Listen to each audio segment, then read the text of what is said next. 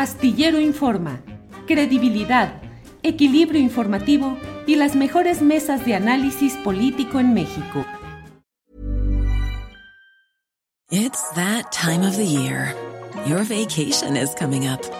You can already hear the beach waves, feel the warm breeze, relax and think about work. You really, really want it all to work out while you're away. Monday.com gives you and the team that peace of mind. When all work is on one platform and everyone's in sync, things just flow wherever you are. Tap the banner to go to Monday.com. Hey, it's Ryan Reynolds, and I'm here with Keith, co star of my upcoming film, If, only in theaters, May 17th. Do you want to tell people the big news?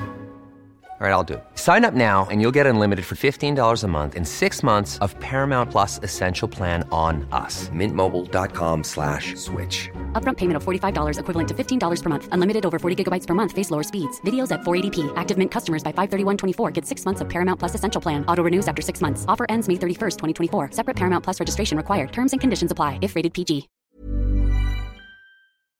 Y pongamos las fanfarrias de regreso porque ya está con nosotros de nuevo don Alberto Nájar. Alberto, buenas tardes. Hola Julio, buenas tardes. Arturo, Juan, qué gusto verlos de nuevo. Muchas gracias. Aquí ando ya. Qué bueno, qué bueno. ¿Cómo te fue del viaje, Alberto? ¿Qué viste? ¿Qué viviste? Pues fue muy interesante. La verdad que fue muy, muy, eh, una experiencia eh, distinta. Fue conocer cómo se hace periodismo en Alemania, conocer algunas de las normas que garantizan básicamente que eh, la libertad de prensa sea algo fundamental, casi casi metido en el ADN de, los alemanes y que tiene que ver con varias, varios temas. Uno de ellos que lo ves en prácticamente todos lados en, Berlín, que fue donde yo estuve, pues tiene que ver con su historia y su historia reciente. Em, en, Alemania está garantizado el, el que cualquiera cualquier periodista tiene eh, su derecho a publicar y, así, sin que tenga algún riesgo, alguna posibilidad de alguna intervención, alguna sugerencia, nada. Eh, los periodistas, por ejemplo, cuentan con un edificio construido en, después de en Alemania del, oeste, después de que cayó el, muro de Berlín, y es un edificio a donde los periodistas convocan a las, a las conferencias de prensa, al revés de lo que aquí sucede, por ejemplo, de que el, canciller o, algún ministro llama a una conferencia de prensa, lo puede hacer, de hecho lo hace, pero las más importantes, las que, las que tienen más peso en la información en Alemania, son las que los periodistas convocan y ellos ponen sus reglas, ellos eh, establecen eh, exactamente eh, quién va a, a, responder y cómo se va a responder. Eh, ellos mismos controlan, a diferencia de lo que vemos aquí en las mañaneras, que yo lo comentaba ya con mis colegas eh, en Alemania y de otras partes del mundo que nos reunimos, que eh, allá tú tienes el derecho a preguntarle al, al canciller o al ministro y el ministro puede responder claro pero no se puede ir por la tangente porque los periodistas mismos le dicen, a ver, le preguntamos esto, ahora respondes. Así es que las clases de historia que de pronto da aquí el presidente López Obrador como una forma de salirse del tema, pues allá no están permitidas. En fin, ese tipo de, situaciones que dan son como un ejemplo de cómo la, la libertad de prensa está metidísima en la historia de los alemanes, es algo que, que, ellos mismos defienden a capa y espada y lo hacen, como te decía Julio, pues por la historia, ¿no? En la época del Partido Nacional Socialista, los nazis que gobernaron Alemania y provocaron una tragedia mundial, como ya conocemos, pues la información estaba controlada por el gobierno y por los cercanos al gobierno. Y los alemanes, después de, aquel episodio tan trágico, decidieron que nunca más nunca más iban a permitir que un solo grupo político, empresarial, social o lo que fuera tuviera control de la información. Y por eso allá el ser periodista es, ser es, tener la garantía de que te ejercerás tu trabajo con absoluta y total libertad. Y lo más importante, ya para cerrar, porque hay mucho, mucho que, hay por allá, pues la gente está de acuerdo. O sea, allá el periodismo está muy bien valorado. Está, los periodistas eh, son muy respetados y la, y la sociedad misma pues reclama inclusive que se haya cada vez más, más un ejercicio libre de periodismo, algo muy diferente a lo que se vive en América Latina, por ejemplo, donde tenemos que andar pregando para que la gente pues entienda y lea y, esté enterada de lo que hacemos, allá no, allá sí es algo muy, muy claro, insisto, está casi metido en el ADN de, Alemania y me parece muy saludable. Nada más por este pequeño detalle que les cuento en estos minutos, me parece que es importante que, miremos fuera de, nuestro país, fuera de Estados Unidos, eh, sobre todo los mexicanos, y darnos cuenta de que hay muestras de que se puede tener una sociedad que quiere ser informada y que respeta, garantiza la libertad de su derecho a ser informados y a quienes eh, son, eh, ejercen esta, esta parte del derecho a la información que somos los periodistas, Julio. Gracias, Alberto. Gracias por compartir un resumen de una parte muy pequeña, un resumen de lo que viviste y conociste en este viaje por Alemania.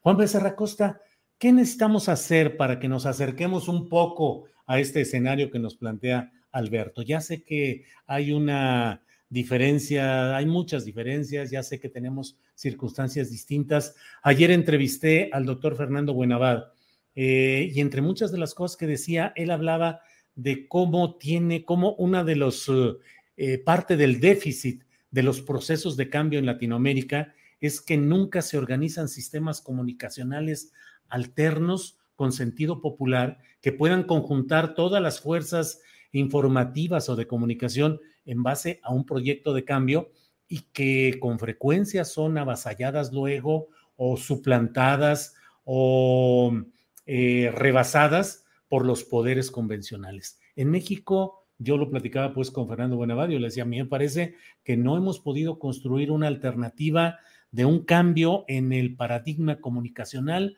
orientándolo hacia un proceso de cambio. ¿Qué opinas, Juan Becerra Costa? Sí, que no hemos podido, Julio. Y esto responde a varios asuntos y me parece que uno de ellos tiene que ver con la comunicación que se está llevando a cabo, porque por un lado eh, tenemos pues a medios que utilizan cada vez más, como lo estamos haciendo nosotros, este, vías alternas, este, YouTube, eh, redes sociales, este, que le han dado batalla, sin duda alguna, a los medios que se llaman tradicionales y que tienen una enorme cantidad de audiencia. ¿Por qué? Porque hay una audiencia que se identifica con el mensaje que se está emitiendo a través de estos espacios independientes, por llamarlos de alguna manera no tradicionales, que se salen de un molde que durante décadas ha tenido la manera de dar a conocer la información, no solo en nuestro país, sino en el mundo. Pero hay que ver aquí qué es la información que está dando y cómo se está dividiendo, porque que existan estos espacios independientes que tengan otras voces, que tengan otros discursos, que se hable sobre lo que los medios hegemónicos callan, no quiere decir que se esté eh, dando a conocer la información de manera completa o de manera plural. Y esto, me parece, respondiendo a tu pregunta, es lo que falta en nuestro país, esa pluralidad en los espacios, que las hay en algunos, pero no en todos. Entonces, tenemos una conversación que está dirigida, en unos casos, hacia un sector de la población y en otros a otro sector de la población, generalmente antagónicos entre sí, pero no hay espacios que le hablen a la ciudadanía en general. Y esto, pues, tiene que darse, este, tenemos que darnos cuenta de que está sucediendo y tenemos que dejar de hablarnos a los que, a los que quieren escuchar lo que nosotros estamos diciendo y nada más, y encontrar la fórmula para poder comunicar a la totalidad de la población y que no se sientan ajenos a nuestro discurso. Y esto tiene que ver no solo con los temas que se están tratando, porque finalmente son los mismos. Se habla de la reforma electoral en un medio, se habla de la reforma electoral en otro medio, con un discurso distinto, ambos, este, pero que están sesgados y están dirigidos este, a un sector de la población. Imagínate un espacio que le hable a todos, que le hable en general y que quite este estilo de comunicación política que se ha metido como un cáncer en los medios de comunicación y que responda verdaderamente al interés de la audiencia. Te digo, los temas ya están ahí, la manera en la que lo podemos dar a conocer, pues esa tiene que cambiar y cambiar a través de la pluralidad, que ambos espacios tengan voces plurales, que no le hablen al respetable, que no se hablen a sí mismos, que no quieran estar afirmando lo que son sus creencias, sino analizando los datos, analizando la información para darla a conocer y que la audiencia genere su propio criterio. Hablabas de Alemania, Alberto, que bueno, es otro contexto, con otras características, por ejemplo, tener Chevele, este, y me llama muchísimo la atención cómo con el conflicto entre Rusia y Ucrania, la Deutsche Welle no publicó información que nada más encontrabas en medios muy especializados que estaban eh, pues, del lado del bloque informativo de Rusia. Entonces, es un fenómeno que sucede en todo el mundo y a mí me gusta poner como ejemplo cuando se habla de un programa de gobierno o de una acción y, que habla sobre el beneficio del pueblo. En México tenemos un sector de la población que cuando tú le dices, oye, es que esto va a beneficiar al pueblo, inmediatamente se sienten ajenos al concepto pueblo porque no se reconocen como tal. Y entonces dicen, no, pues esto no me conviene a mí. ¿Por qué? Porque conviene al pueblo y yo no soy pueblo. Si pudiésemos encontrar la manera de evitar estas palabras que su significado ya tiene un significante distinto en la audiencia para que pudiesen entender de fondo cuál es la problemática y no quedarse nada más en la parte de arriba y en lo superficial, podríamos tener una audiencia mucho mejor informada que tomara mejores decisiones. No sé ustedes cómo lo ven. Gracias, Juan. Eh, Arturo Cano, pues sí, pregunta Juan cómo ver lo que él está planteando y yo agrego solo unas palabras. De verdad, cuán difícil, Arturo, resulta aspirar a lo que habla Juan Becerra Costa, que es la pluralidad en estos tiempos eh, ceder o conceder espacios a los que opinan de una manera distinta a lo que es eh, una línea editorial de un medio, una línea editorial eh, respetable, legítima, hablo de ella, pues resulta a ojos de una parte del público una traición, una ofensa, una, un, engaño, una, un, volverte chayotero. Pluralidad, Mm, o al contrario, lo que deberíamos de aspirar es a segmentos comunicacionales muy diferenciados, Arturo Cano. Pues eh, es la, la antigua discusión, la vieja apuesta entre este, si I'm Sandra, and I'm just the professional your small business was looking for. But you didn't hire me because you didn't use LinkedIn jobs. LinkedIn has professionals you can't find anywhere else, including those who aren't actively looking for a new job but might be open to the perfect role, like me. In a given month, over 70% of LinkedIn users don't visit other leading job sites. So if you're not looking on LinkedIn, you'll miss out on great candidates like Sandra. Start hiring professionals like a professional. Post your free job on linkedin.com/people today. Millions of people have lost weight with personalized plans from Noom, like Evan, who can't stand salads and still lost 50 pounds. Salads, generally, for most people, are the easy button, right? For me, that wasn't an option. I never really was a salad guy. That's just not who I am. But Noom worked for me. Get your personalized plan today at Noom.com. Real Noom user compensated to provide their story. In four weeks, the typical Noom user can expect to lose one to two pounds per week. Individual results may vary. si vamos por un periodismo estilo Enrique Ramírez y Ramírez o Pajés Yergo, ¿no? Mm, es decir, eh, para ir, eh, o José Pajés Yergo, para ir a una...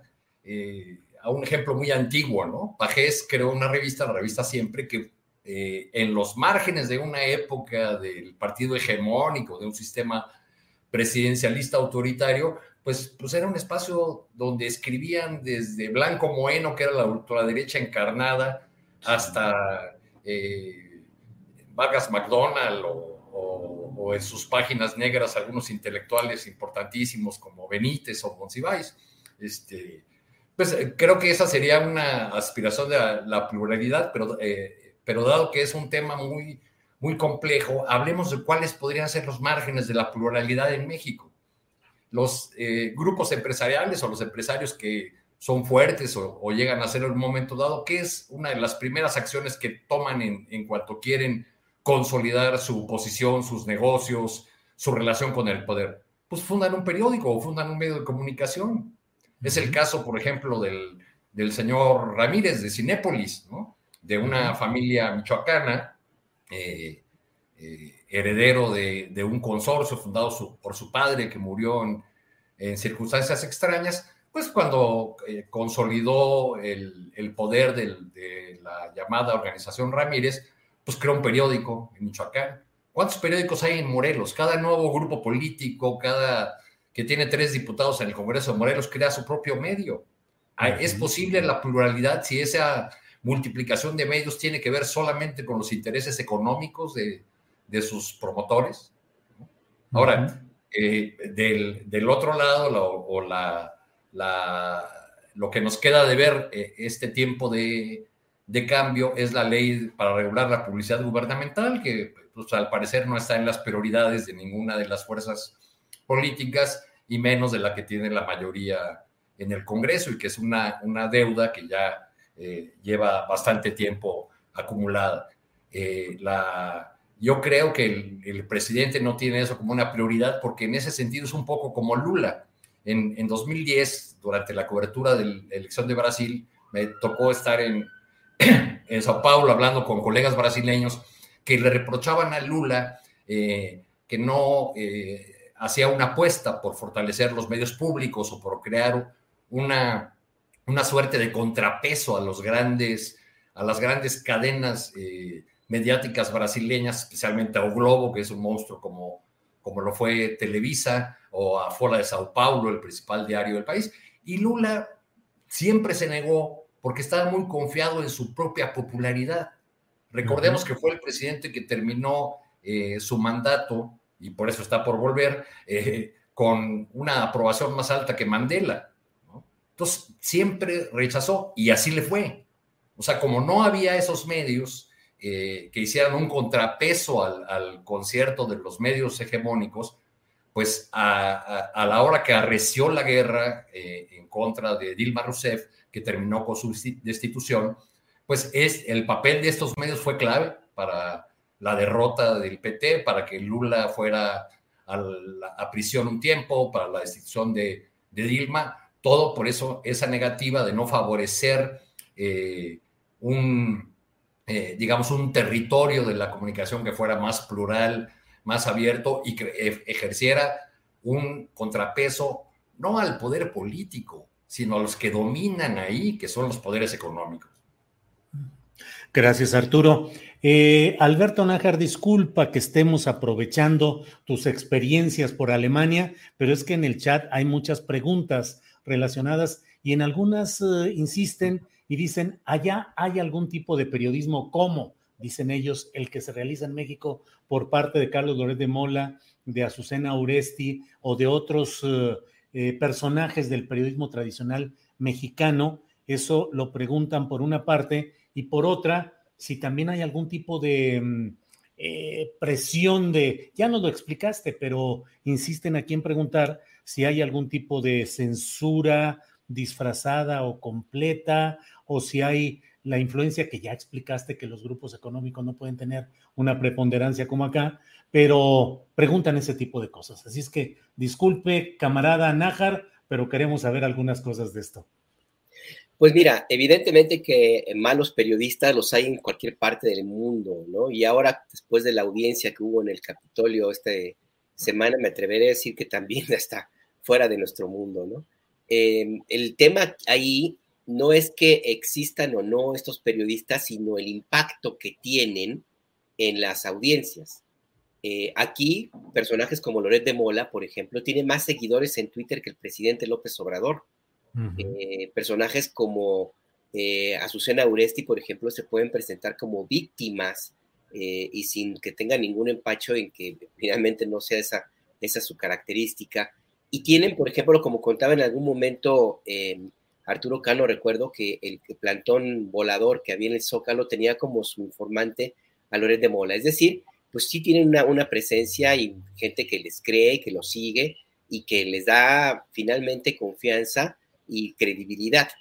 En Alemania, pues sí existen estos personajes, pero no tienen la respuesta que hay en México, porque allá sí existe como una especie de estándar eh, en el resto de los medios que permite hacer el contraste y también existe, por supuesto, del lado de la sociedad, que me parece a mí lo más importante, como una educación más eh, o una educación distinta a la que tenemos aquí en México hacia los medios de comunicación. Y, para esto recuerdo un ejemplo que hubo en la pandemia, eh, justo cuando estaba la época más dura de la pandemia en, Europa. en México se dio muchísimo vuelo y muchísima presencia e inclusive, inclusive importancia en los medios tradicionales a todo lo que se publicaba en las redes. Hubo personajes que tenían, ganaron mucha popularidad descalificando a la política del gobierno de López Obrador en contra de la pandemia de la COVID-19. Eh, y mucha gente pues se le dio espacio, certeza, credibilidad eh, a, estas versiones que se publicaban una y otra vez en, medios eh, de redes sociales. Em, y los medios en Alemania, em, al contrario, hay un caso de una revista que no recuerdo ahorita el nombre, que a diferencia de otros medios llamados tradicionales, en, la pandemia incrementó su número de, audiencia. tuvo un incremento importantísimo en la gente que lo seguía y que compraba las suscripciones y que, los, y que lo daba, repetía pues sus publicaciones en Internet. ¿Y cuál fue la clave? Que en, otras partes del mundo y en México, por ejemplo, los medios tradicionales perdieron audiencia y las redes la aumentaron. En Alemania ocurrió el contrario. ¿Por qué? Porque ese medio de comunicación lo que hizo fue informar eh, los datos que necesitaba la gente, con, comprobados, no publicó nada escandaloso, tuvo muchísimo cuidado en que la información sobre la pandemia fuera muy bien vigilada, muy bien verificada, y en Alemania la gente eso lo agradeció, porque lo que estaba buscando no era asustarse más, sino tener certeza de lo que ocurría. Y entonces ahí las redes sociales perdieron un espacio importantísimo de audiencia porque la gente decidió informarse en los medios que confiaba, en los medios que difundían información verificada y, se hicieron a un lado las, las eh, campañas y toda la información que tenía algún sesgo o alguna intención de descalificar a otro o a otros. Y esto, pues, esto nos habla justamente del de, por qué la credibilidad de los medios y por qué los periodistas están más eh, eh, con la idea de buscar la credibilidad antes que el escándalo, de buscar que la audiencia que, tengan pues les sea eh, de respalde antes que los clics o que el número de seguidores en Twitter. Allá como que hay una tendencia a, ver el periodismo de, otra, de otra manera. Y esto mismo permite que los intentos de influir, porque pues claro que existen, no, yo no digo que el, gobierno de Alemania o los el gobierno federal o los gobiernos de los estados, cada estado tiene su propio gobierno y su propio parlamento, no tenga la tentación de, pues, de influir o de quejarse o de, o de tratar de hacer algo para que las publicaciones eh, de algún medio pues se, se, muevan. Lo que pasa que pues sí, lo pueden hacer, pero no tienen éxito. En primera, porque los medios no lo, no lo permiten. Y en segunda, ojo, la gente, la audiencia no lo permite. Ese me parece que es la clave, la, la sociedad, porque la sociedad misma tiene un, un proceso de formación cultural, económico, por supuesto, pero sobre todo de información eh, y de relación social que es distinto a lo que podemos encontrar en otros lados, por su misma historia, por su misma decisión de no permitir que lo que ocurrió en algún momento de su historia se repita. Y eso me parece que es fundamental. Creo que es una de las claves, ¿no? Sí, los periodistas eh, buscan credibilidad y confianza.